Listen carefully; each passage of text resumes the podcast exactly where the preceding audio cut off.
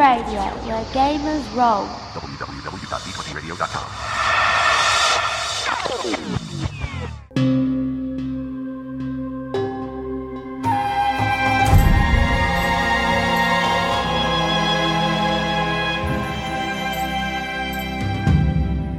Welcome to the Wondrous Atlas of Creation's Destiny, your podcast guide to all places and plots exalted. I'm Raelz, And I'm Aramithius. and just before we get started, we have emails for your angry letters telling me that I should be nicer to the House of Ragara. You can email us at wondrousatlas at gmail.com, or you can put reviews on whichever service you are using to listen to us. Yep, things like Spotify, Apple Podcasts, um, Stitcher, uh, they will eventually filter through whatever the platform, but we may pick them up, but they may be a little bit delayed, is the thing. Yeah. And we're also DrivethruRPG affiliates. So you can all go and buy Aspect Book Wood, which is worryingly becoming the source of me- much insanity. Yeah, it's one of those books where you can just kind of read and you think, what on earth were they thinking? I.e., peak second. It's a first edition book. Oh, jeez, yeah. It's predating. It's Yeah. it's peak second before second happened. yeah. Yeah, get that in MOEP Infernals, and you'll just see everything hmm. wrong with second edition's writing trends. Yeah, pretty much. but anyway, before this thing gets derailed entirely and our brains melt, we should probably actually talk about what we're here to talk about. We are here to talk about story hooks and ideas and things that you can do with school games, secondary school games, dragon blooded secondary school games. Uh, we'll probably wander off that concept as a fair bit as well, because in in sort of the pre-show chat, we had some ideas of what other kinds of education can you have where exaltation sort of fits in, and there were some ideas getting bounced around. So we'll see where on earth this conversation goes, but we'll try to at least start with the conventional ideas of the dragon blooded education in the realm. So we're dealing with your big secondary schools like the House of Bells, the Spiral Academy, the Heptagram, and the Cloister of Wisdom and Pasiap Stair as sort of your main places to do this stuff. But we may kind of go a bit broader at some points. I, I also want to talk about quite what you do with the minor schools and stuff as well. So the first question really that we have to get to is how much do you as storyteller or your players want to actually do this whole school thing? As in the actual structure of it Yes. versus just using it as a setting. Yes, it's a little difficult because if you think about an awful lot of your high school drama in inverted commas, a lot of the drama happens outside of the classroom. So having things that are trying to kind of frame it as lessons and they're just talking at the back or something, the way that realm secondary schools are set up to be these places of monstrous discipline where everyone is just studying to within an inch of their lives isn't hugely fun as presented because you just end up abstracting a whole lot of study basically.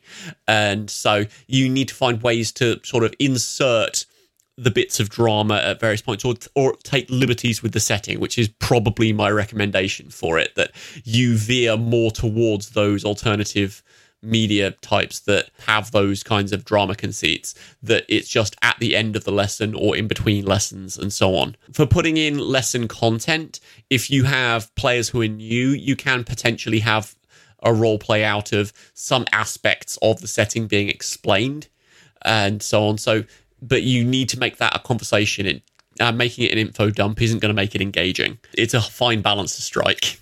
The other bit, of course, if you want to do lesson content, is, and you are going to hear me say this a lot across this episode, the heptagram is the exception.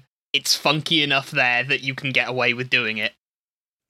Yes, absolutely. And it's also a personal enough thing that you do need to explore the lessons in some way because when people get initiated into sorcery, it's a personal journey. So you need to be able to explore what that journey is in some way. So it's going to be a conversation between a student and a tutor and any other students that they get on with to kind of explore what it means to be a sorcerer and just poking at the various bits of the cosmos until they give way.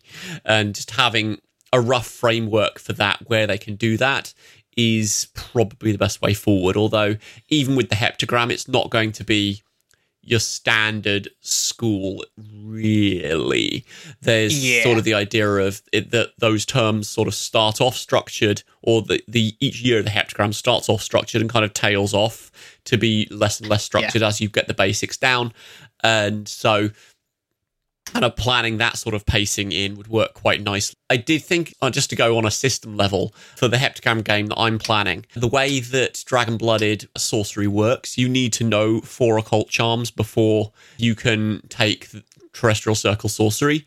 So if you think about the way training times work, you have a potential framework for kind of buying that up. And I also had the rough idea of having people try to do the occult charms as sorceress workings if they don't already know them.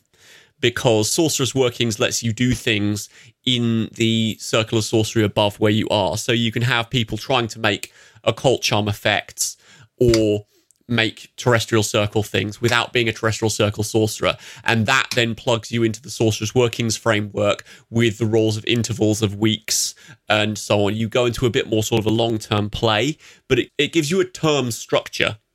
Which you can then plug into a school very, very easily.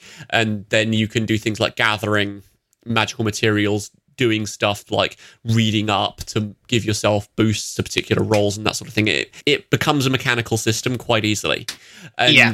the I think the key thing it also needs to become a different mechanical thing. And I, this holds for most of the schools. If you are trying to do a sort of a get better montage over time, then the kind of challenges that you give the players have to be varied. It can't be the case of, oh, you now roll dice because you've hit things hard enough and now you're a better martial artist at the cloister. You've got to build in narrative milestones and narrative challenges um, as ways to express how the pupils are developing. It means that you need to get into the guts of what the PCs are and what they're trying to achieve a lot more. And so you can get a sense of what obstacles they're going to face for this particular round. The cloister, weirdly now, you sort of mention it. The more I think about it, the more I think the cloister is the hardest one of the big secondary schools to actually do a game in Yes. because it doesn't really have much dodginess going on in it. Like the because the Spiral Academy would be boring, but there's so much dodgy nonsense going on that you could just turn it into a dig up dirt on the entire school and staff game. the heptagram is the heptagram. The House of Bells and the Stair both actually let you use all of the game systems, but the cloister is a bit trickier with that. It would need a very particular sort of game to, or a very particular sort of players to get actually into it, because it would be quite zen. yeah, you'd need to be able to discuss theology. and that would be sort of the conversations that you would have. Make theology into interpersonal conflict and have that as kind of fighting against your not well not fighting against but clashing with your Potentially literally fighting. Let's not forget how immaculate debates happen. Yeah, true. Yeah, that could work. And then you've got various skill checks that you've got to make. And then you say, well, how are you going to achieve such and such a thing? And then working out how you can then build in challenges involving action flurries and those sorts of things while you're doing it. And because you can then sort of introduce the game systems as well. You can say, this is now fighting as your sort of your first few sessions as you're sort of sparring. Then you introduce debate and the social rules. Then you introduce debate while fighting and flurry and that sort of thing.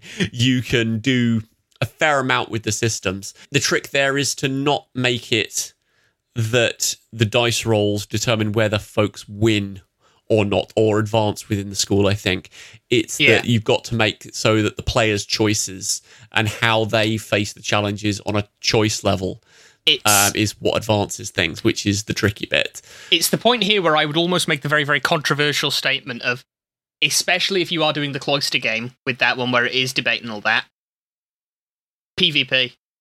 yes Because I think that's the one time where, one of the few times where it's actually probably better on both how the players, how satisfied the players will feel coming out of the end of it yeah to go against each other rather than to go against an NPC because in that sort of case, in either way, like the actual fist fight coming down to dice rolls, whatever, that's how combat works. But the sort of debate side of it, my gut says that a lot of players will feel that you as the storyteller are either deliberately holding back too much with it, or like if they end up losing, you're just pummeling them into the ground. Whereas when they're going against their sort of peers and equals in this, it'll feel a lot better even for the ones that lose. Yes, those sorts of confrontations in the first few sessions of of the game are part of the kind of part and parcel of feeling out the social order in a, in a secondary school. So Yeah.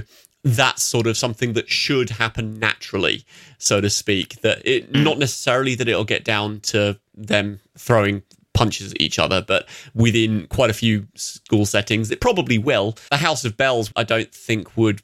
Weirdly enough, would be one of the ones that would do that, but certainly within your fang, at least. Yeah, Actually, no, probably in the first few weeks within the fang, there absolutely would be because it would be Yes. establishing the pecking order. Yes. Mm, although, well, it's it depends on how you want to establish that in the game that you're running. But to my mind, at least, the leader of the Fang would be assigned, and then there's a case of will you accept the hierarchy that you've been given? That's part of the education Yeah. of the realm. But it all- it depends on what sort of an emphasis you want to put in on your games for that. That's true. But to be fair, in the books, it doesn't actually mention that these fangs have a fang lord. So it might be a case of they have put them together as a blob and expect them to work as a unit rather than as a command structure. Yeah, the kind of sort of emergent discipline idea. Which, Or rather, that the teachers serve as your officer rather than any of you serving as your officer. Yes. Within the sort of the battle royales that happen regularly at those schools, it's generally speaking the older students that direct the younger ones. So that may well happen. Yeah, they don't end up barracking with them, though, is the thing. So it's. The bit we've got here in our nice little notes, though, here is the three different ways you can actually structure these school games in the longer term Harry Potter, the Magicians, or Sailor Moon. And we are going to have to unpack that. We are. So, yes. it basically comes down to the question of how quickly do you want to go? You can take option one, Harry Potter, where, as in the Harry Potter books, you go through it year by year, making sure every educational milestone is a narrative milestone. You do your exams, even if they are just rolls of some flavour. That's how you pace your story, is out across the academic year and potentially multiple academic years if you want to, but that's how you time it. Option two, The Magicians, something I have not consumed and had to confer with my co host about what was going on with it. Absolutely. Uh, the Magicians, uh, basically, this is the, Le- the Lev Grossman series where you have the main character and his various friends that go through three years of. Um, it's either three years or four years, I can't remember precisely, of Wizard University or Magician's University within the first three quarters or two thirds of the first book of the series. And then they graduate, stuff happens, and it kind of leads into a more general existing within a magical world framework. So you could, in that sense, sort of use secondary schools as an extended prologue, if you like, have the first few sessions as you going through secondary school together, getting to know who your hearth are, the ways that you meet, the ways that you support each other through high school, uh, the way that you do in high school is sort of generally established through some fairly abstract roles. And then you graduate after a handful of sessions, however long you want to take to establish just your hearth as a a postgraduate unit that then disappear off and go adventuring or get given important things to do by their houses and stuff. So that's The- sort of the difference between those two and the Harry Potter one, where it's very, very in depth as to this is what's happening in this academic year versus that academic year. And the narrative differences there is that Harry Potter is punctuated by the academic concerns, whereas the magicians, the educational framework is there to serve the narrative. And it depends on what your players want as to how useful that is. And if you want a high school game as just entirely a high school game, then you'll likely lean towards the Harry Potter side of things. But if you want a high school as a prologue, then the Magicians is the structure you want. And then option three, on the, as I'm now having to visualize it, sliding spectrum of how to do high school games. Yes. Over here, we have Harry Potter, purely academic. Over here, we have the Magicians, sort of focusing on it a bit, but mostly having it serve the narrative. On the other extreme now, we have Sailor Moon, or now the more that I think about it and insert my actual favourites here, Bleach, where the high school aspect of this here is not quite a backdrop, not quite a hindrance, but kind of both. This is Mhm. the one where your players are up to something else. We were talking about before the show, what if you exalt wrong? This is the Sailor Moon and Bleach type game, but also the way you can do it even with Dragon Bloods to stay on the season's actual topic. This one does actually require players to be of the same house. But if you are a house like Cynis, or especially Sesus, or if you want to be absolutely nutty and allow players to have different houses but still be of the same Iselsi, it's the case of you are going to school doing the school things, but what you're actually up to and trying to hide is the main plot. And so the school is the pretense you have to keep up that then potentially can have the sort of emergent plots of, again, especially if it's Elsie. I've, I've run a long, long game with an Elsie character that means I am worryingly familiar with how they'll operate. You can end up going native for your cover, is the sort of thing, and actually liking doing the school more than doing whatever dodgy Elsiness you're up to. Yes, that's true. And then you've also got other options of potentially having one or two other exalt types mixed in there and trying to hide what they are Yeah. and trying to pass themselves off as dragon blooded. Um, oh, Granted, I'm not sure that that would work too well with actual academic staff in a boarding school context because you are under constant scrutiny 24 7 almost. And Depends they will on the know type. what aspect proclivities are like versus whatever you're going to manifest as a celestial. depends what the type is and the situation because my spark of inspiration here. And dear listener just to sort of spoil my regular group is two players. So a lot of my ideas will come across the idea of a sort of one-on-one dynamic with the players. Hmm twins. One of whom exalts wrong. That's where you've got your incentive for the dragon blooded player to keep the other one safe and happy. And like, easy mode is if they're like a sid or something that is naturally given to keeping itself hidden but the funnier one comes with when they are proper capital a anathema level exalts your solar or your lunar because then it gets to the point of yeah okay they've got all this power especially if you don't make it a big save the world plot and you do just keep it local. They've got all this power that is way more than that but you basically have to have the other player there as use a better term cover. Because my gut is now sort of seeing the case of the other player constantly having to flare their anima up and pretend they're not very good at controlling it as pretty much destroying evidence yeah, there's all- sorts of little subterfuge techniques as you do that, and that that sort of game sort of turns into you really want to keep it low stakes because the instant it gets serious, then it will get very serious very quickly, and you'll have to run away. the instant it gets serious it comes to a thing we'll talk about later in the show the other game premise that struck like a bolt of lightning almost fully formed which weirdly with a dragon blood and a non-dragon blood is almost more interesting Mm-hmm. uh, But yeah, those sorts of games you could also use to explore and do do a sort of realm critique of how do the characters feel about the various bits of the realm. If you've got someone who is willing to let on what they are, at versus someone who is and a dragon blood. So you've got this sort of teasing out at those sort of vulnerable stages where you're kind of still forming ideas in theory anyway because i'd imagine that uh, typical sort of adolescent ages, the realm you're a bit more set in your ways than you tend to be in most English speaking Yeah. societies, at least uh, at the moment, just because you are programmed so heavily from birth. Yeah. And again, I think it is going to be very, very dependent on the actual players getting that bond, and that is very player determined because sometimes players will want to actually have that sort of pre existing connection, especially when the players are already quite buddy buddy. And Yep. I've seen the case where over enough games of having to do the let's discover each other's character bit, where people will just be like, nah, we knew each other before this, so that they can get to the fact that they already know there's a good chemistry you can work with. Yep. And this is exactly that. Yeah. And that's also a little trick you can potentially do to sort of build out your school because if you are doing a school game, you need to create an atmosphere of there are lots of other pupils around.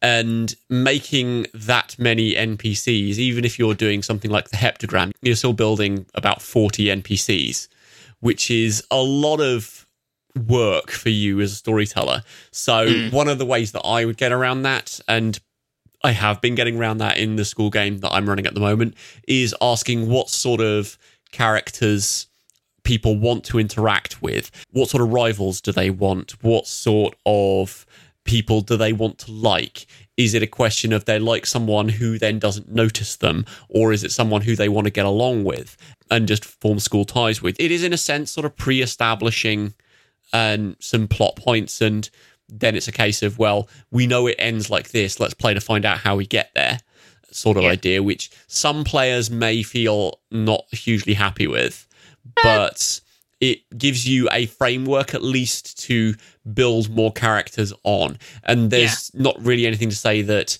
you can't say can i have these as ideas? and then potentially change them as i see fit or combine some people's suggestions into the same characters or split out different aspects into different characters that sort of thing. However the kind of narratives and types of player and the types of characters that your players want will fall out. Yeah. The other bit as well, of course, if you want to actually have something solid on paper to go with, Heirs to the Shogunate actually has a straight up bit all about doing this that is pretty much th- Third's main point of telling you how to do this. And second and first don't like telling you how to run games at all, so No. good luck with that. yeah, it, as the Shogun, it talks you through the different archetypes and says, well, use these as ways to build characters. And that also will give you your various narrative beats and the ways that characters will act and how the players will understand these characters. Because if people are playing a, a secondary school game, I'm kind of assuming that they are will be familiar with some degree of high school media so they will know some of the tropes. And Yeah. this is one of the games where you want to embrace the tropiness, is, is my feeling, just because you are going to be dealing with things that are relationship wise and adolescence and kind of big emotions, melodrama, and all those kind of big sweeping emotional beats over absolutely nothing. And so you can get very, very silly over very, very little. And it should be fun. It kind of, I don't necessarily want to say pulpy, but it's that sort of low stakes, high drama, and just letting people be ridiculous about things. Yeah. The other bit as well, of course, with it. The stakes by default are going to be assumed to be low because most school games you will do, like the win state is graduating, the lose state is getting expelled. I'm couching my words very carefully here because there are a handful of ways you can turn that on its head as a storyteller especially in the heptagram. Oh boy, in the heptagram. But Well, lose state is death in several places. yes, but even when it's not in in the heptagram, there are a lot of big characters in these schools on the staff just as much as in the student body. You want a higher stakes game. There's a little voice in my head that's almost saying, if you want sort of medium stakes, for use of a better term, SLC in the student body. You as students aren't going to know what an SLC is, but you know something shifty's going on. And it's that sort of bit. If you want it to get dark, there can be a hit, but in a boarding school environment, they probably almost don't want to do that and they want it to be spying.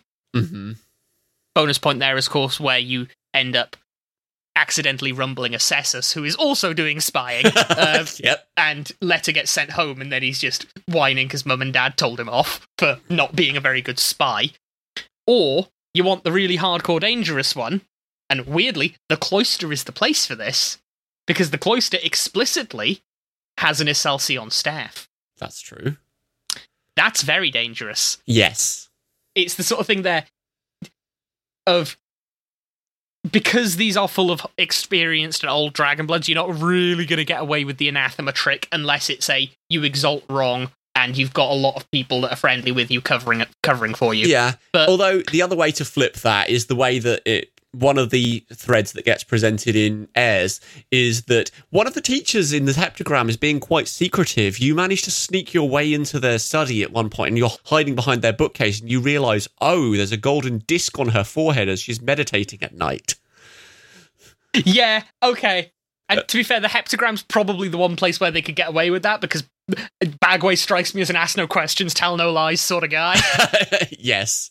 Especially Yeah. given his bit baggage. But you can do anathema on the thing, but it becomes the case of when you're playing the students there, it's not the struggle of can we beat them, especially when they're on staff. It's the can we get anyone to take us seriously. Yes, it's your ca- kind of your kids on bikes kind of notion.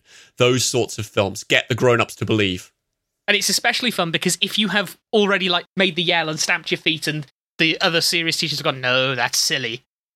They can't actually take you out because the moment then you drop, all of the teachers will look at the person you were loudly accusing.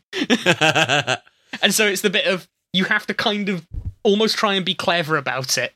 It can get very, very funky very, very quickly. yes, although that could almost, if you want to kind of t- attach a three-act structure to something like that, then you just have the initial takedown of "you're not really worth my time." Slap. You make this a big chunky Essence Three Solar or something, Essence Three Anathema of some sort, and just make it clear that they are way, way, way above the pay grade of the students. Yeah. And so, a case of I can't kill you, but you deserve it, and make that kind of an uneasy stalemate that sort of happens, and kind of who do you think they're going to believe, sort of thing. I mean, you can almost make it if you wanted to be really quite spicy with it. Probably harder with a solar because solars have the predilection to just occasionally go nuts and wreck everything. But you could almost make it a case of the reason that the dodgy anathema that you're pointing fingers at isn't just taking you out, isn't even because they don't think they could get away with it, but it's because they're genuine. No, you're not the target. You're kids, and they are still solars. They do. They are still people. Because it's the case of anathema don't necessarily see dragons how dragons see anathema, is, is the thing yeah, and you are a bunch of kids. Like in the heptagram example for there, they're probably there for Bagway, let's be honest. or they're Yes. there to nick all of his stuff. yeah, and possibly one of the more subversive ideas of anathema in secondary schools is a Lunar in either Pasiap Stair or the Cloister, because you've then got the idea of some recently adjusted outcasts and you've got a Lunar in there sowing the seeds of doubt about the realm and just trying to lead them away from everything the realm See. represents. And then you've got an, an ideological fight going on. That's not where I would put a Lunar Okay. in either of those. I would have put the Lunar in the House of Bells for a very specific reason. right. This is a Lunar that doesn't normally wear people form. Very, very big campus. yes. funny animal going about because then it's the case of instead of having the sow the seeds of distrust sort of bit it's the let's just see how much damage we can do to the entire like officer training corps here just by scaring them all witless because it's the case of like you'll get the bit where some people from the fang in the barrack next door come back and one of them's got this big nasty cut and very deliberately has been left alive and like yeah there was some sort of big cat out there that tried to jump me and it's the case of this Lunar is very deliberately trying to make its its own monster myth. Yeah, that could work. There's so many things you can do with with a Lunar in the House of Bells. Now I think about it, Yeah. because my thoughts about the kind of the idea of an animal gorilla fighter, uh, please forgive the pun, within the House of Bells is what sort of damage can they do to the school infrastructure? How can they take down the institution and just kind of wear things away bit by bit by bit? And it's the bit as well as if they're clever, what they do as well, just because the realm is the realm, start framing students for any of the infrastructure damage they do, so that the Yes. teachers just start coming. Again, it's the so division like that sort of thing. Yeah, If only because I'm thinking versus the cloister, you do more damage to the realm by making the House of Bells inefficient. That's true. And yeah, you could also play these either way. I'm realizing as we're talking about this, you could make the Hunt the Anathema a mystery thing that kind of goes on for a Dragon Blooded game, or you could just make it so that the players, particularly if you've got a small group, are the Anathema trying to take the place down. Yeah, and it's the case if you get to be the Scooby Doo monster. My thing with the cloister, the Assalcion staff is the obvious one, but if you want to do the Anathema game there, this is the one where I think we get a bit clever and a bit funny and a bit. The players are actually wrong to try and take it down as far as the realm is concerned. okay. You're going to have to explain that one. This is the case where I think we put a Sid in. Ah. Now, it's not the normal place for SIDS. We did cover in the lore episode that they don't seem to care about the cloister as much as they care about the order. But you can give a SID a mission to be there. That's not particularly difficult. Like, Yeah. SIDS go by and large wherever the job takes them. And the cloister has wandering itinerant lecturers a lot. Yeah. And so it's the thing of you get in there, and it's the bit of you as the kids being all your precocious Scooby gang, as you're going to be, trying to solve the mystery of the weird things happening at the school that's basically just the side effects of a Sid being around and the Sid trying to conduct their own investigation into something serious. And it's the case of if you want to make it have a real sort of sting in it and a real third act twist villain bit, when they finally confront the Sid about it, the Sid's like, if they've set things up so that they could actually like expose them, like a like a clever one would, the Yep. Sid having to basically point out, no, there's a whatever I'm after here. That's the problem, and then you get to join the person you've been going up against the whole time to deal with the real problem. Probably a Getimian because anything else is going to be trouble. That would take quite a bit of setup though, because you would need Oh, to would. you would need to foreshadow both elements. the bit of I would think the way you do, you go around with it is you'll have three main types of clues. Yep. Thing one, and the one I think that will set the players off on it first, is weird magical residue. And it's mostly it's why I'm thinking a Getimian has to be the third act twist villain, because Sids and Getimians I kind of they interact like sodium and water. And so it's the case of you'll just get the occasional peculiarity where reality has glitched a bit because those two have ended up bumping into each other and doing something odd. But it's the case of you as the ref do kind of have to set out. I would almost set out the timeline. I would give it a finite span. This is a case where I would Harry Potter it and put it one academic year. You map out when you are writing the game how, if the players weren't there at all, the Sid and the Getimians investigation would go at each other. Because it's the case of they both know the other is there, but they don't know who it is and they don't know what they're after. And it's the case of you as the players then basically get dropped in because you can red herring them into looking into either direction, basically, and they'll probably end up thinking that it's one thing because the powers look similar enough, especially when a lot of the scenes that they'll have seen from one will have been looked over by the other. And it'll be the case of people coming out of the rooms at night in hoods and all of that stuff. Yeah, and you've got you would then need to have them kind of having interactions with both. I think. Yes, you Both need to the make them. staff You need members. to make just- them both teachers. Yes. and you need to make them both quite nice. And I'd almost imagine again, if you want to make both of them clever, when they know the players are investigating, both of them are trying to sort of nudge them towards, okay, let's see if you can do my job for me. yes, absolutely. That's the way it should work. Mm. and it's the sort of thing if they think, oh yeah, these teachers are doing a great thing for us. Bonus point as well, of course, if you get at least one scene in there where they've got them both round a table asking, like, we're trying to find this out, we're trying to find this out. And the two of them are almost realizing that they know who they're with. yeah, then it's a case of does this turn into the final boss battle where they set on each other and then you have the party just think, okay, yeah, that could almost be the climax, the sort of the drawing room moment that you have the Sidereal and the Getimian. Sensei, we figured it out. And they're both, they're both sitting down there like, ah, wonderful, good. Uh, probably get a third teacher in there, one who is genuinely a dragon, basically Yes. so that the players don't think that their main. Because if they get that their mains might be a suspect, you need one that is innocent at least. yes, that's true. the but you get them all there. I figured it out. I figured it out, and they start explaining all the bits they've got together, and it's just the two pairs of eyes in the room slowly darkening as they've put together. Oh, Oh. yes, and then you have the Sidereal and the Getimian kind of launching at each other to finish it off, and then it's Yeah. a case of the party choosing who to go with, and Yeah. that's your moment of decision. A, B, or the let's be honest, the third teacher, the Mnemon in the middle, trying to stop them both. It would have to be a Mnemon.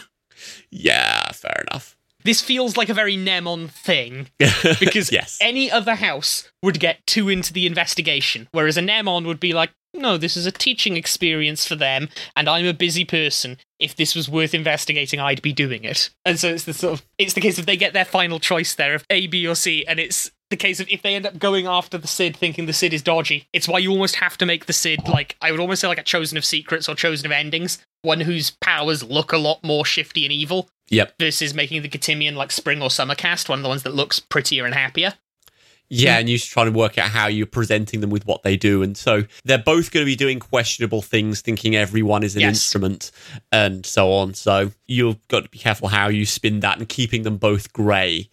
Although I don't know whether I would want to kind of back up my players' suspicions and kind of lean if they start to lean heavily towards one of the two options, whether you want to start giving them confirmation bias or whether you want to start challenging it and having them constantly asking questions. I'm not sure which is the more satisfying narrative experience there.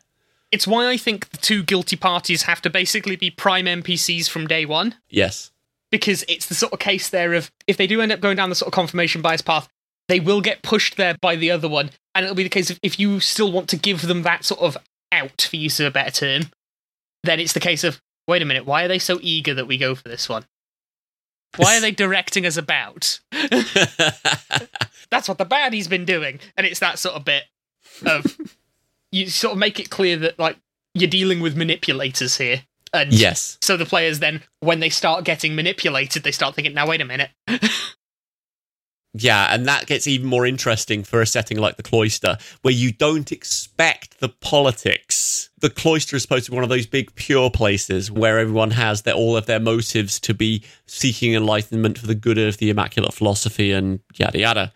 And it's just the same as everything else. And then it's also the case of the, for those sorts of mystery games where you're sort of feeding things through and where the education is not the point I also think you need to start working out and leaning on what time is being sunk into these things and are they skipping lessons? Are they falling behind in their work?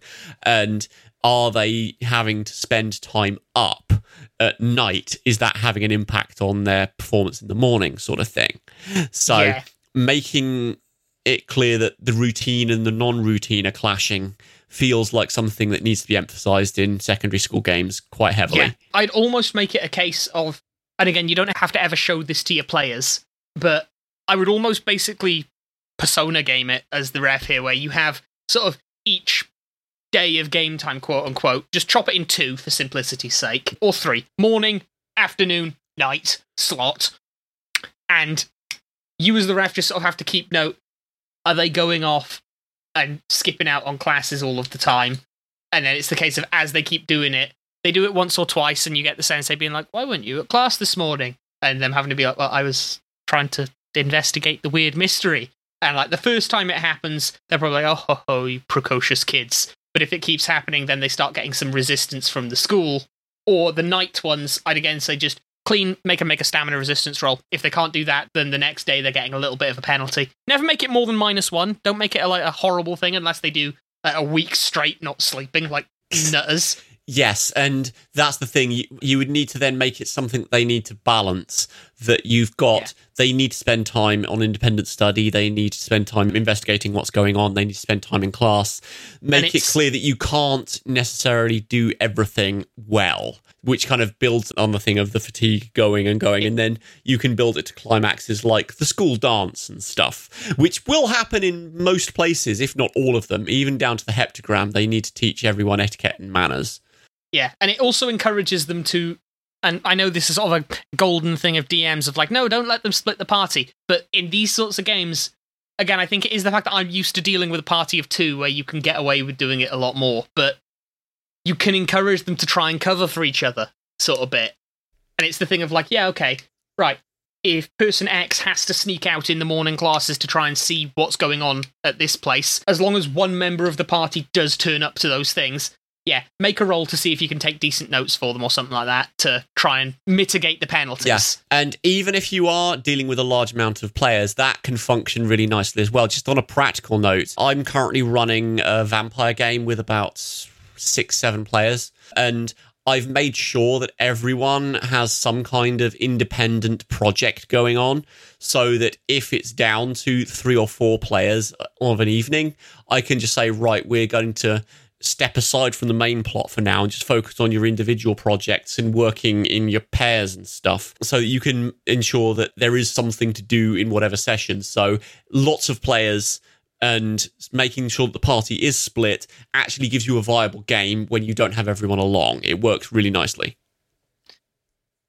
Yeah, probably to move on before we end up just making like four different games in this. Although, to lift the veil for you there, there, dear listeners, this is not scripted or structured like our normal Hooks episodes Not because the at all. schools don't operate like that. That's why we're kind of just throwing some ideas at you. Pretty much. The next bit then I think is going to have to be your baby with this. The minor schools.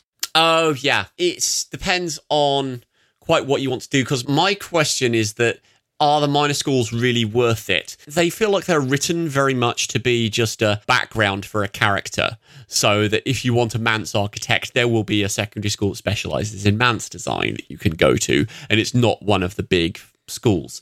And so you can have that degree of specialization. If you want to set it for an actual game, I would be a bit skittish unless you have a lot of player buy in to start with. That you say, I want to tell a specific story about naval cadets. And so you wind up going to one of the specific naval academies that isn't the House of Bells. And so you get buy in straight Hmm. away. So everyone knows the flavor of the game to start with and will design characters to that specifically to start with. I think one of your exceptions here is going to be for the ones like the Palace of the Tempered Storm, Hall of Ancient Stone, Oh, yeah. because those ones are ones where, despite them being minor schools by every way of counting it, they have enough meat on their bones that you can do a story with them. Yeah, they're a big enough concept. Yeah, because it can range from Oliver Twist to St. Trinians. Yes, yes, it can. And I would probably recommend it veering towards the latter, if I'm brutally honest, because if you're doing a high school game without some hijinks, then I think you're doing something wrong. Yeah. Because it's just buying into that, that sort of tropes. It's it's one of the more anime elements of Exalted, as far as I'm concerned. So it Oh, yeah. has to buy into that kind of this isn't being taken entirely seriously aspect. We've sort of gone on throughout this, uh, especially where we were making three different games at once for you there, of how you could try and mechanize this. And I think the big thing that's probably setting some storytellers' little blaring alarms off is the that fact of if you set a game in a school, then law suddenly becomes a god stat. and Exalted's engine, in the nicest way, is already lousy for god stats and dexterity. Yes. Basically, you need to make sure that the tasks that folks are being set are dependent on other things and making different projects. I mean, the Exalted Projects framework that you get presented within the core is a bit too mechanics light for this to be really worth it, but it's a good framework to at least think through plots that you can think, well, what do you need to do in order to get something completed? So, like a project. So, for something like the Spiral Academy, you are likely running a business of some sort. So, you need to find out some stuff about how the business works, who the folk are who are running it, and what and if there's a particular piece of regulation that's causing problems or not and so you need to start having conversations you need to start schmoozing you need to be social it's not just a case of sitting down and crunching the numbers with law. And similarly if you are doing something that's theological in the cloister it's the case that you need to be able to take the knowledge in and be able to argue your point and make your case in front of folk. So it's a performance role that will make your eventual case for when something lands and that you'll get marked on and it's the end product. And it's i think a- general sort of piece of advice for this is don't ever ever ever let your players talk in system terms. I've picked this one up recently and it's worked really nicely for me.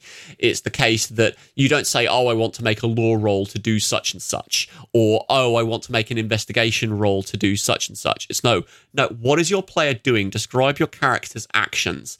And thinking really hard i mean i'm going to give full credit here to the angry gm which is probably going to lose all um which is probably going to lose my credibility here but i thought this was a fantastic piece of advice but thinking really hard is not an action particularly. There are bits of exalted system that sort of fight this but it can sort of go other ways. It's a case of well does your character know a thing? Yes no. Make a basic roll to find out. That sort of thing is not a school assignment and mm. introducing facts is not a school assignment so you make the projects and the tasks you have to complete in a secondary school into little bits and larger frameworks rather than individual roles is kind of the main point i'm trying to make here Yeah.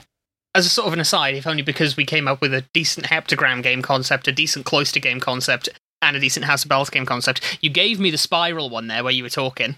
So your party off spiral kids, given their assignment of managing a business for a term or whatever, end up running afoul of the of the blackmail network, basically because you're trying to investigate. Hey, where's the money falling out here? And then you end up like bumbling into some low end, probably not student because I don't think House Ragara.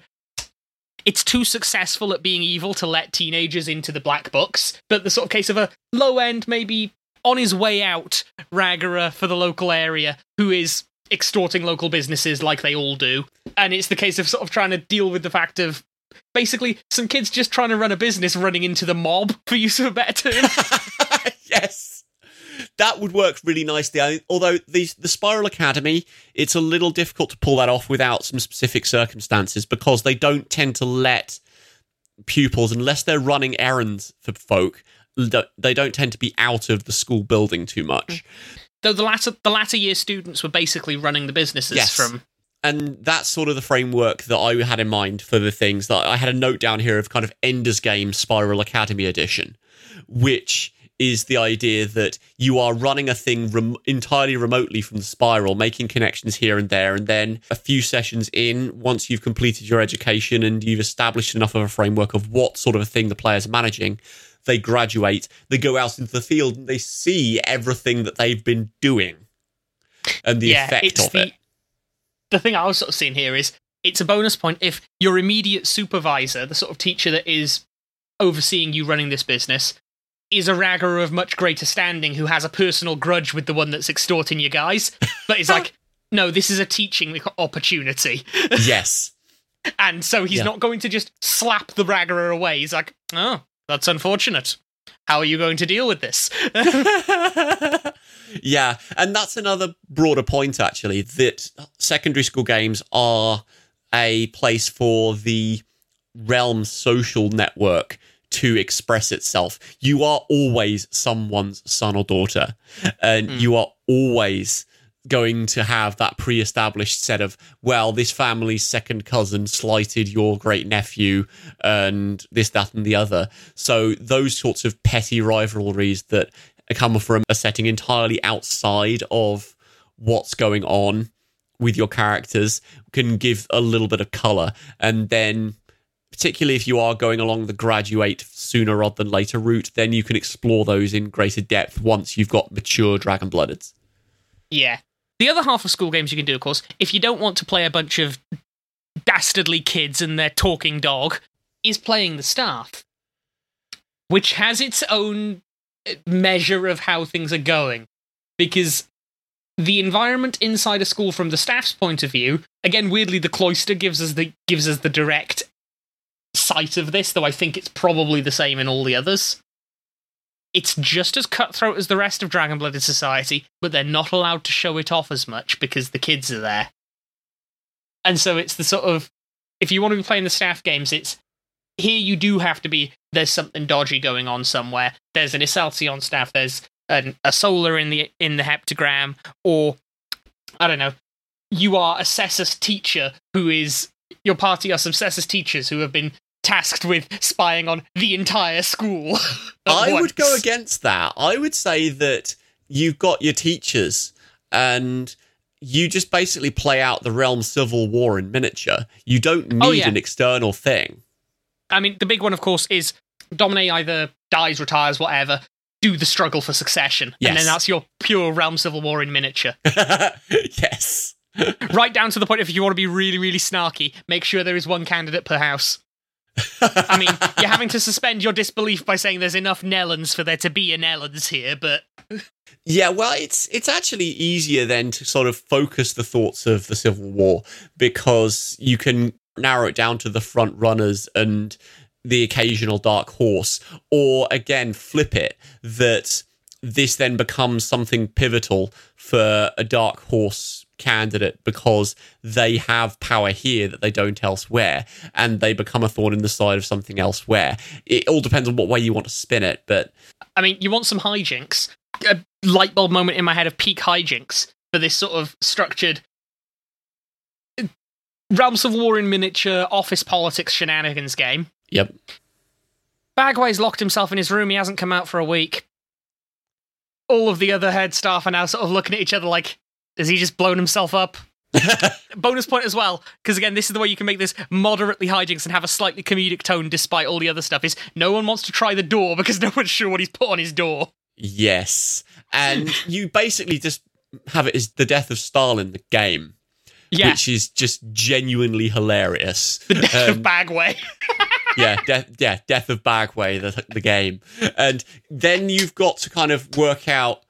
That's actually an interesting sense of exploration for the teachers. If you want to have, say, Bagway die, Because no, there's never been another leader because he founded the thing, so no one's really sure what the procedure is. no one's sure what the procedure is, and no one's sure of the fullest extent of everything at the heptagram.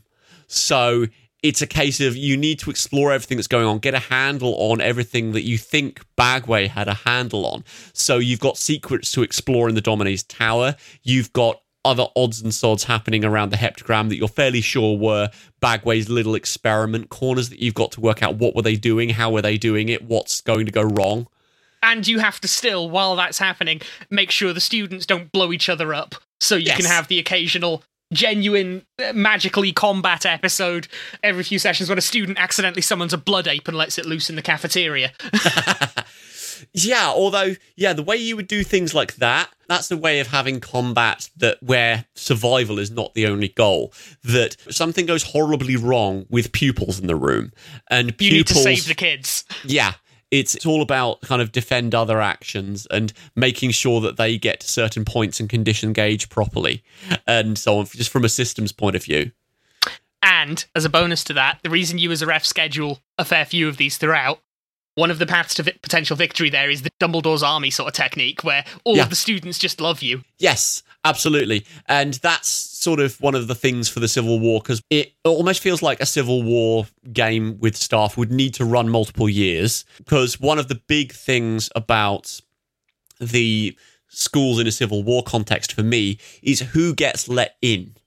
And being able to control admissions and throttle your rivals out is one of the biggest power moves you can make. So, showing the effects of that as the administration swings from one to the other, or just is locked onto one particular thing, and you get nothing but mnemons, for example.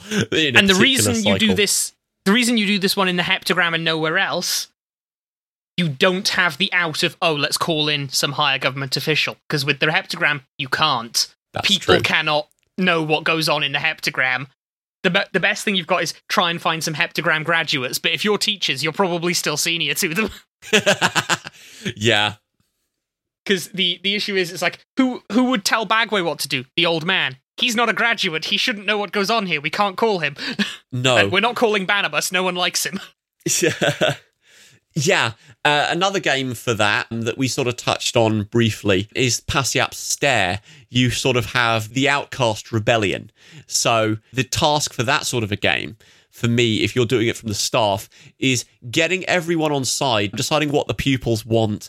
And just hammering them out into an actual army and trying to do it quietly enough and with enough funds that you can actually pose a credible threat to your political opponents. It's going to get a bit resource managey, I would imagine. You've got to juxtapose kind of wooing realm donors with the appearance of being increasingly anti-realm in some ways because you're supporting outcasts, but you've still got to secure the school's funding. And that's your sort of tightrope that would be sort of the main challenge, I feel. And so that you can actually get everyone graduated to a point where you can make a coup somewhere else. Yeah. Though the thing that I'm thinking now with doing this in Pasiap's Stair, you are kind of doing the plot of one of the latter day Metal Gear games where you're doing the Militaire Sans Frontières bit. Um, it's like, this nation has let us down. We're its soldiers. We're its, we're the people who fight and die for it. And you're setting up your own splinter Pasiap Stair independent army. yeah. And that's kind of can flip between some serious character moments of trying to talk over the more popular kids and what kids, they're not really kids in Pasiap Stair, they will be older. Yeah. And just getting the older students on side. You're kind of building a mercenary crew more than you are doing Yeah. a school thing Yeah, absolutely. And it's the case of can you keep that fact hidden? until you've organized and can march out. Yeah. I don't know whether you would necessarily want to be the domine in that in that scenario I'd almost have it be a go full French Revolution, and one of your climax bits is whopping the Domine, as the Domine's one of the last Well- loyalists there. Given Stone Mask's presentation in third, she's kind of spoiling for a fight anyway, just to kind of Yeah. Punch the houses for what they've done to her beloved institution and her empress. So That's true. But then it's the case of. I'd almost say that she sees what you're doing still as treason because I'd almost say the player argument here isn't what she'd do. Like, no, we're fighting for the Empress, even if the Empress is gone. It's a, no, damn it, this whole realm has done nothing for us. It is a rejection of the realm, so you can go full realm critique. And then that's where Stone Mask has an issue with you because she's still a realm loyalist, even if she hates what's happened to it. depends on what the motivations of the players' characters are, because I could see a cohort of Empress loyalists doing the same thing. And Yeah. then you start having conversations with a Iselsi and seeing where that takes you. Yeah. The fun thing with that one, of course, is again, you run it over multiple years because you can have the Civil War kick off halfway through and then suddenly you turn it into a Fire Emblem game Yes. where Yes, you are absolutely. a wandering army causing problems for people in the region because you're here to you're here not to fight for any old schmuck to sit on the throne, but so you can be free, damn it. yeah, it's going to be a case of just overthrowing the great houses altogether and just who can you get alongside with that? Or how can you just die gloriously in the attempt, which I think would be what would actually happen. Yes, you never know. You could, if you want to be absolutely, completely batty and put this in a in a Rotzi situation, you could have Tepet too, where you end up marching just as she returns, and again because Red has a type, is just like, yeah, all right, that takes something. But she's getting married, so But it's the realm that doesn't stop you having a piece on the side. that's true. The other thing you can do, of course, in a Civil War situation, beautifully smooth segue, is latter day Harry Potter, School Under Siege. This is the one where you can't actually do the heptagram for it because, frankly, if anything can get to the heptagram, you can't do anything about it. yeah, there's too much out of the player's control there, I think, because there are a whole bunch of magical defenses of the heptagram that are just set to go off. So it's just not very fun for the players to watch things go off. House of Bells or the Cloister, however, Yes. both of those have fun for it. House of Bells, because you're just making an army at that point, is Yes.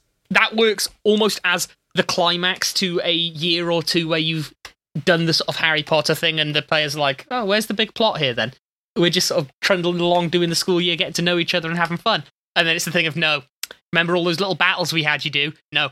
Here's the big one, and this one's for realsies. Versus the cloister, where people are coming to try and knock over the cloister for whatever reason, probably because they're trying to leverage the order. And Yeah. it's the case of all of you, everybody was kung fu fighting, and they were fast as lightning. Yeah, that's the problem. That attacking the cloister is pretty much political suicide in the realm, is the only issue. So, trying to find a scenario where that would happen is the biggest hurdle for me. Easy option. Civil War is already happening. House Iselsi's ties to the Order have been exposed. Ah. Follow through from that. Yeah, that's fair enough. And then the Cloister, as well as the current Mouth of Peace, all of that, I can imagine just flips to being persona non grata because, no, you've been sheltering the people that have been murdering us.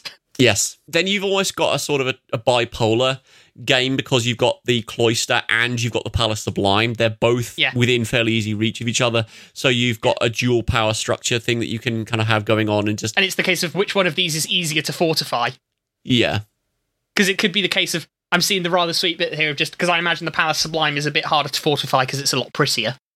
Mm. that you end up moving the mouth of peace and everyone in, and you as the students are basically like, no, the, the Pope is here. You have to be nice. And trying to defend the mouth of peace from these heretics, Yes. apostates. again, I'm not sure that there would necessarily be absolutely outright attacks on it. You wouldn't get a full on siege of the cloister, but you would get an increasing amount of folk who want the Mouth of Peace to come out for various reasons, or just straight up trying to assassinate them some way. yeah.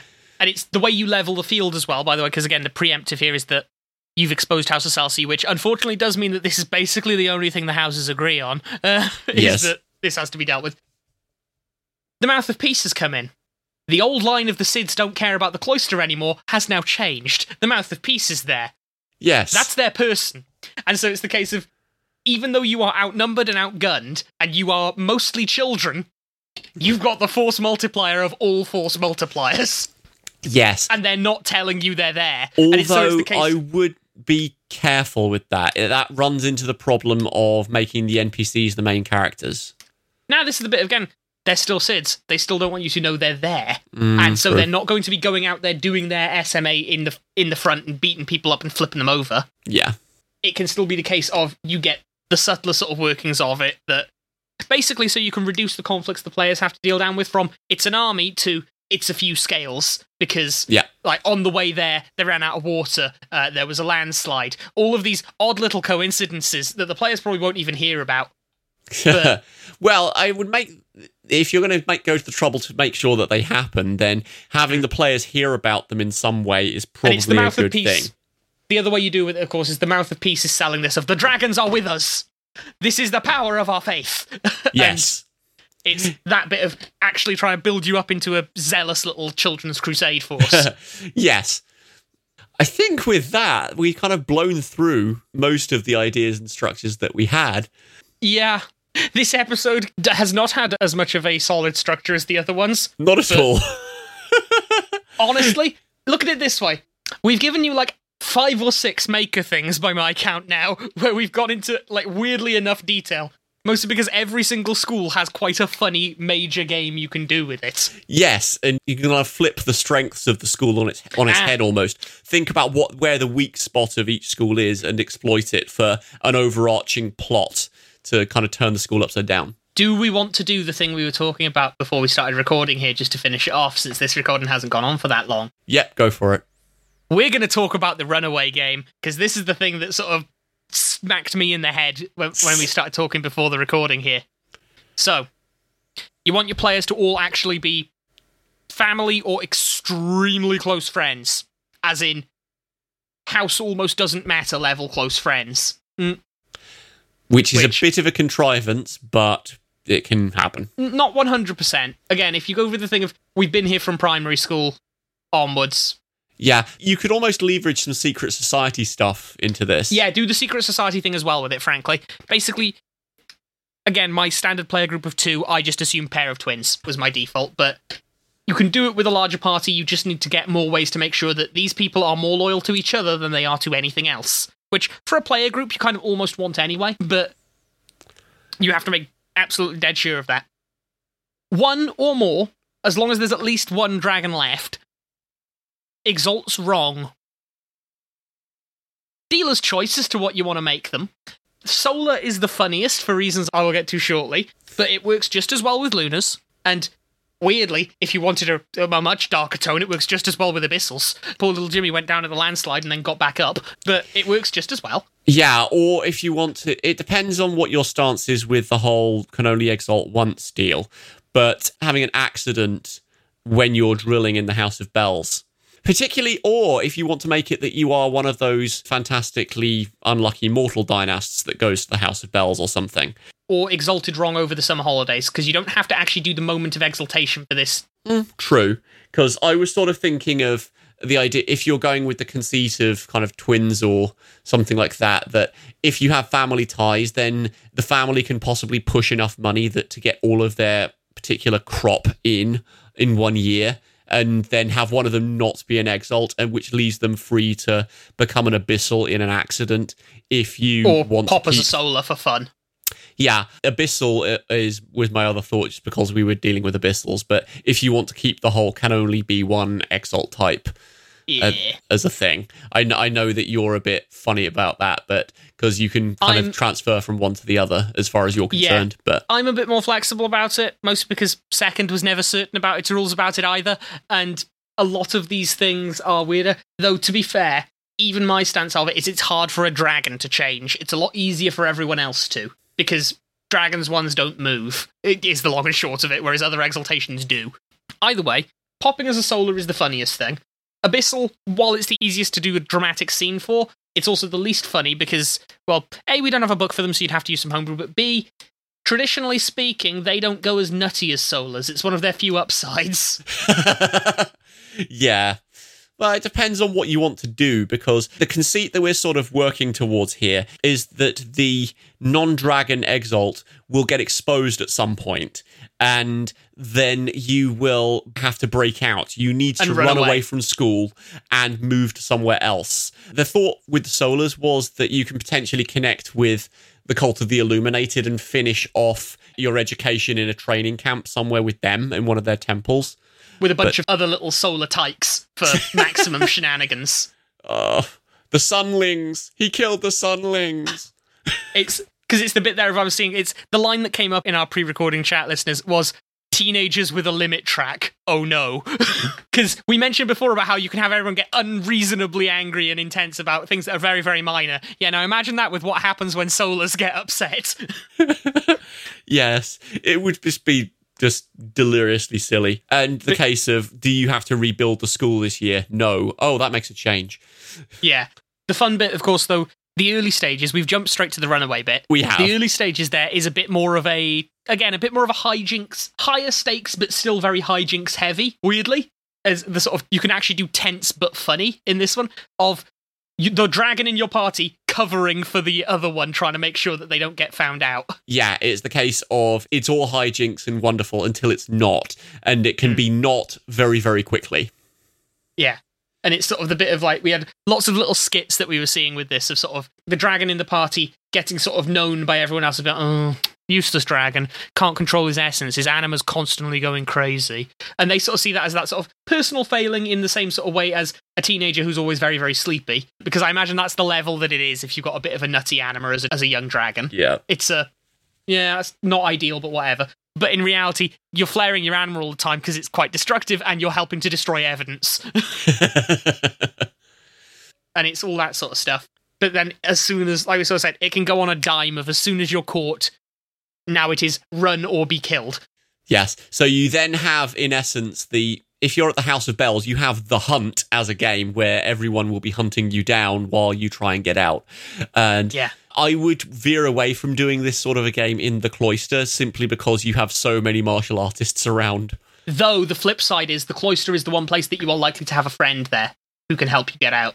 Because mm. if the Bureau doesn't bother with the cloister that much, that smacks of the Illuminated will try and have a guy there as a spy. Oh yeah, you could probably have a gold faction sidereal there quite And it's the thing of like, it'll be less, again, don't use them as the combat guy unless it's the case of they're holding the door while you slip away. But you have them be the case of when your players are about to get caught when they're trying to escape, of, no, quickly, this way, tum, door goes up. Yeah, that that wasn't a corridor before. Yes, it was. It was a secret corridor. I promise. Hmm. as the as the little as the little ah, what's Mercury's color? Can't remember. Whatever the color of the um of the Mercury banner is comes sort of up. yeah, and all of a sudden you can get out. Yeah, and if we want to do three act structure for this one, Act one is hijinks heavy in the school, ends with you are caught. Act two is your on the run bit. Or again, I, I'm calling this less acts and more seasons, frankly, because I think each of them can have a Yeah. Arc of their own. Season two is your on the run bit, which is probably going to be the grimmest you're going to get because it is going to be proper on the run while being teenagers. This is where, if you like your realm critique, oh, you can pile on your realm critique. And also, you can weirdly pile on your hope for humanity meter with the little peasants that aren't actually dragons helping you out because, oh, that's some kids on the run. Um, and it's that bit. And then Act Three is where you finally find a safe place, whether that's the illuminated, whether that's you manage to get off the Isle, whatever it is. Yeah, I would sort of have the end of Act Two being you get off the Isle, and Yeah. then Act Three is exploring whatever bit of the threshold that is likely to be the most likely Yeah. to harbour you. I mean, my gut. Again, it depends a little bit on what kind of exalt you are, the non-dragon is, and also what house background the the characters had. Because remember, they might have different ideas about where is a good idea or not. Because Yeah, if they were Tepets, they'll run north. Because like, yeah, you can't get dragons in the north. That's a that's a dead zone for them. And it's the slightly adorable and hilarious bit of two small children looking for the bull. Yes, while trying to avoid all of the fair folk that are up there. I can Yeah. really see them kind of that you can have those two small children get a reputation, and then they will be something that the locals will either think are cursed or something else. You you can have some really interesting kind of evolution of in-game story there. Easy option, of course, is Scavenger, Scavenger Lands, Lands. where Yeah. the, the tricky bit is basically getting past Lookshy, because they want you dead just as much as anyone else. But once you're past Lookshy, you're fine. Or you just peg it to Great Forks, but Yeah, e- even then, remember the route in Lookshy is on that river. that's Um, true. And they do well you'll hear in our scavenger lands bits the mouth of that river lookshy is very very protective of because it's how they stop the realm from constantly invading if you go for the abyssal one hilariously small children running for thorns Yes. because that's where we find one that's what i am now isn't it yeah. or again you go south That depends on the conversations you've had as in sort of Act Two sort of thing. Because running away to Thorns strikes me as a very, very odd thing for someone who's been realm educated to do, no matter what they are. depends because hmm. you've had if you've had your school lessons because i almost think you're saying do the setup for where you run to in act 3 and act 2 i'd almost say you have that decision be a thing in act 1 where you actually do your lesson content Yes. because it's like the thing of Oh, it will help inform it, sure. and it's the thing of if you if your kid's gone abyssal then it's the case of thorns is a kingdom of the dead where the living have no place blah, blah, blah. and then sort of your abyssal kid when he's on the run wait a minute Hmm. Actually i don't have a feels quite heartbeat appealing. i'm a thing of the dead Yeah.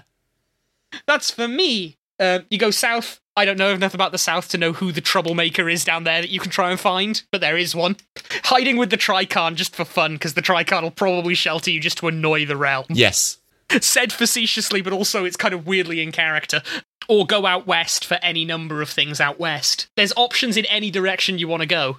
Yeah. If you're doing a Lunar and a Dragon Blood, it'd head to the Caul, and you just Yeah. could have Run so into the ma- wild.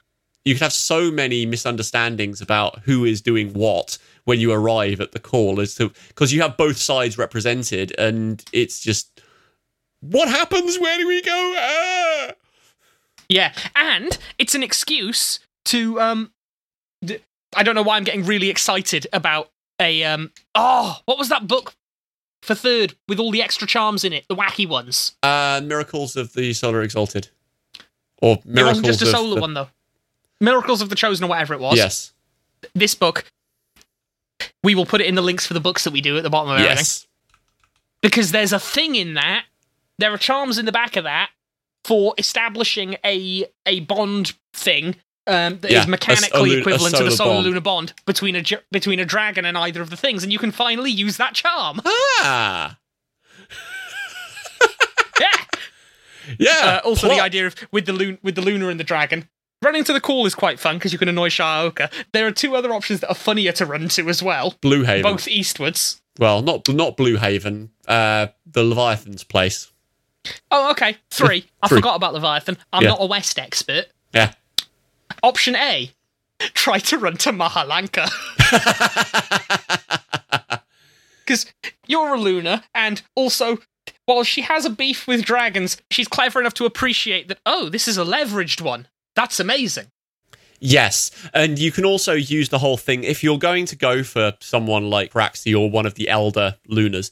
That's Hmm. a whole invitation to kind of have the third act, then starting to explore the nature of the Silver Pact Yes. and getting involved with that. and it's the reason you're going for these big names instead of just finding your local pact is because your school lessons didn't really tell you there were local pacts everywhere. They basically No. only focused on the big names like everyone else does. and so it's the third option, of course, is trying to run to the nameless lair. Mm. where it's the case of that's the big scary Lunar, and the dragons don't like going there. That means that's the one place we're safe because dragons don't like going there. And then the horrifying Act Three bit where you have to go through the jungle. Yeah, the only issue with that is the geography, because in order to get to the nameless lair, you need to get Hmm. very close to thorns and or Lookshy. yeah, um, but I was gonna say it's the the escape from the Isle bit. I almost imagine you're going to stow away on a boat Yes. because you're not going to be openly on a boat unless you've got some very good friends. Or option C for being very very funny. You manage to acquire money by criminal deeds or something like that, Yes. and you just pay the guild to ship you out because they absolutely would. Yes, absolutely. they don't care. Uh, Yeah.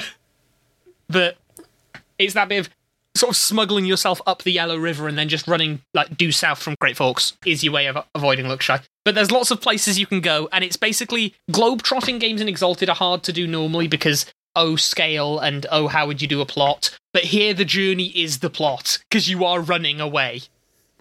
Yes, and it's a case of will this place take us? No. What sort of a place? What sort of a place is this going to be? Can they help tell us about where we're trying to get sort to? Yeah. There's, you can kind of breadcrumb stuff in the kind of the interim bits of is this going to lead us anywhere? And the answer ha- kind of has to be yes, but it's just a question of whether it's the place that they're leading them to will be the place they want to be. Yeah. For something like that, I would lay a red herring or two, a, some double crossing in there, Yes. particularly in the early stages. I mean, if you want the obvious betrayal, mostly because I hate them, if you have the guild help you get out, they Yeah. might not be done with you. No, absolutely. And it's it's that sort of bit of then the guild trying to have you do jobs, and it goes a bit Oliver Twist again. Yeah, and then you've got sort of the breakout of you reveal that you are in fact a celestial and a dragon, and then the guild are suddenly both scared and more interested, and possibly become your third act antagonist. yeah. And that explains it then how you're out in the threshold where the realm has a harder time getting you, but you are still being chased. It's because now you're running away from the guild Yes, and their infinite money. yes, Or more accurately, one like guild factor who has decided that this is his Moby Dick.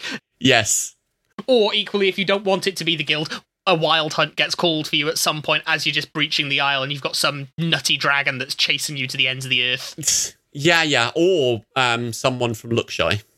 Yeah. That they're both Depends where you go. If you head west, or not, not if you head west. If you head east.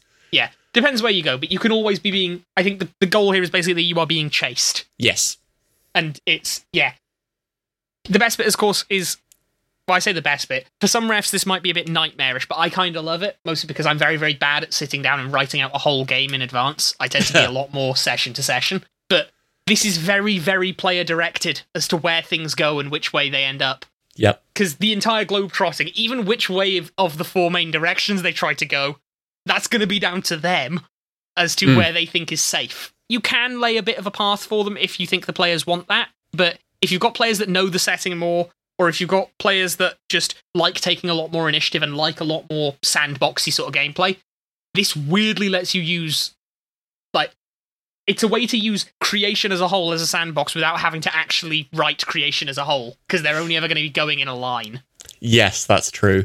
And one of the things that you can do as a corollary of that, if you are doing the act structure, then the breaks between the acts gives you the breathing space to build things as you need to and reorient stuff. Particularly your break in between Act 2 and Act 3 is going to be a hmm. big one. Really, between Act 1 and Act 2 as well, because I think after you've busted out of school, suddenly you basically have free run of the Isle, which is also a big place, and where the players are going to try and go is another question there. And yeah, it's the case of basically running around, trying to make friends, trying to survive, and I think it's all going to feel a bit a series of unfortunate events. Yes. Um, and do they go home is also another question. oh, can they even go home?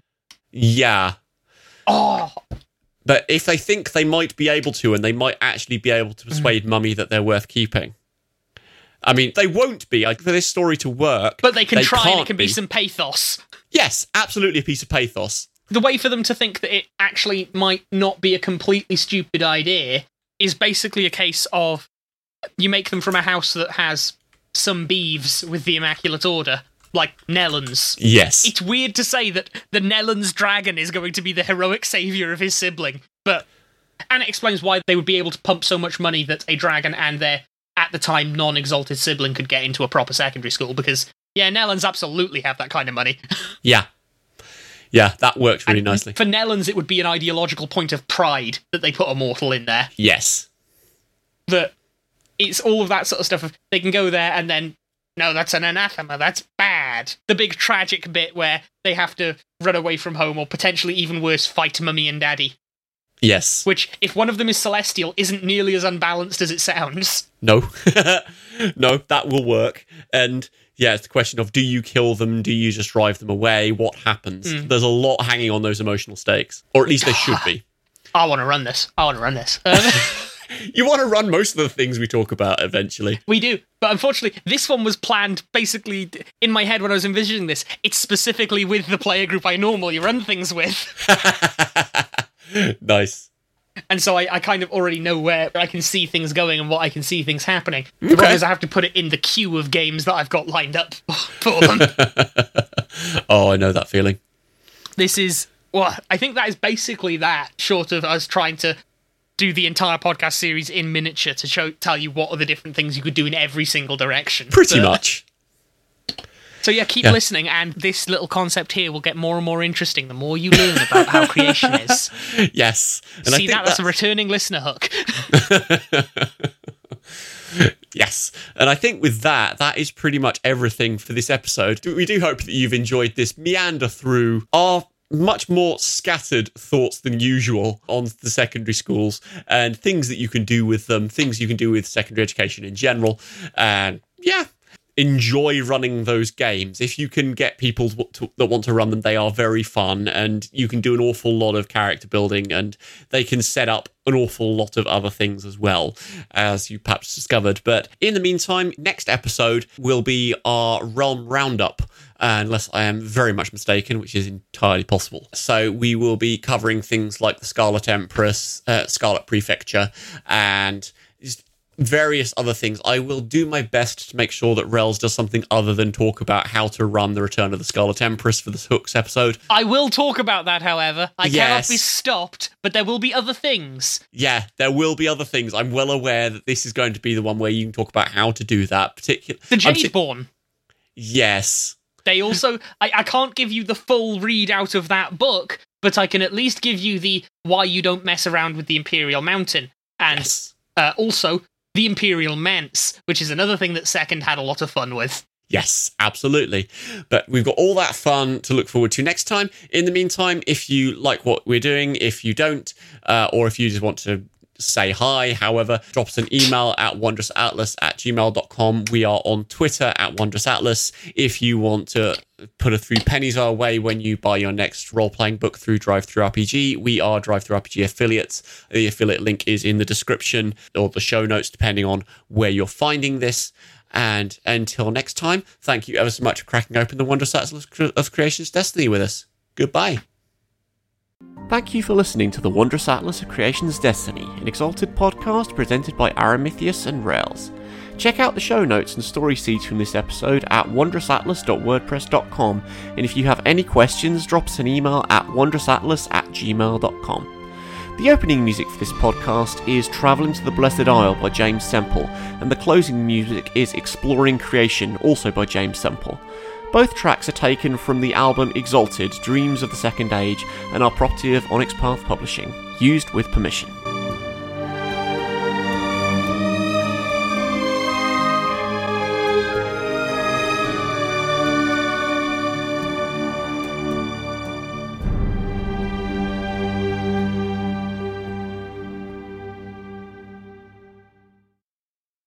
I I've just got briefly lost. Yeah, we, we've lost the plot here. Just go with it. We have. Oh, it's, oh Children's Crusade. No. oh, bad, bad, bad images. We're professional tonight.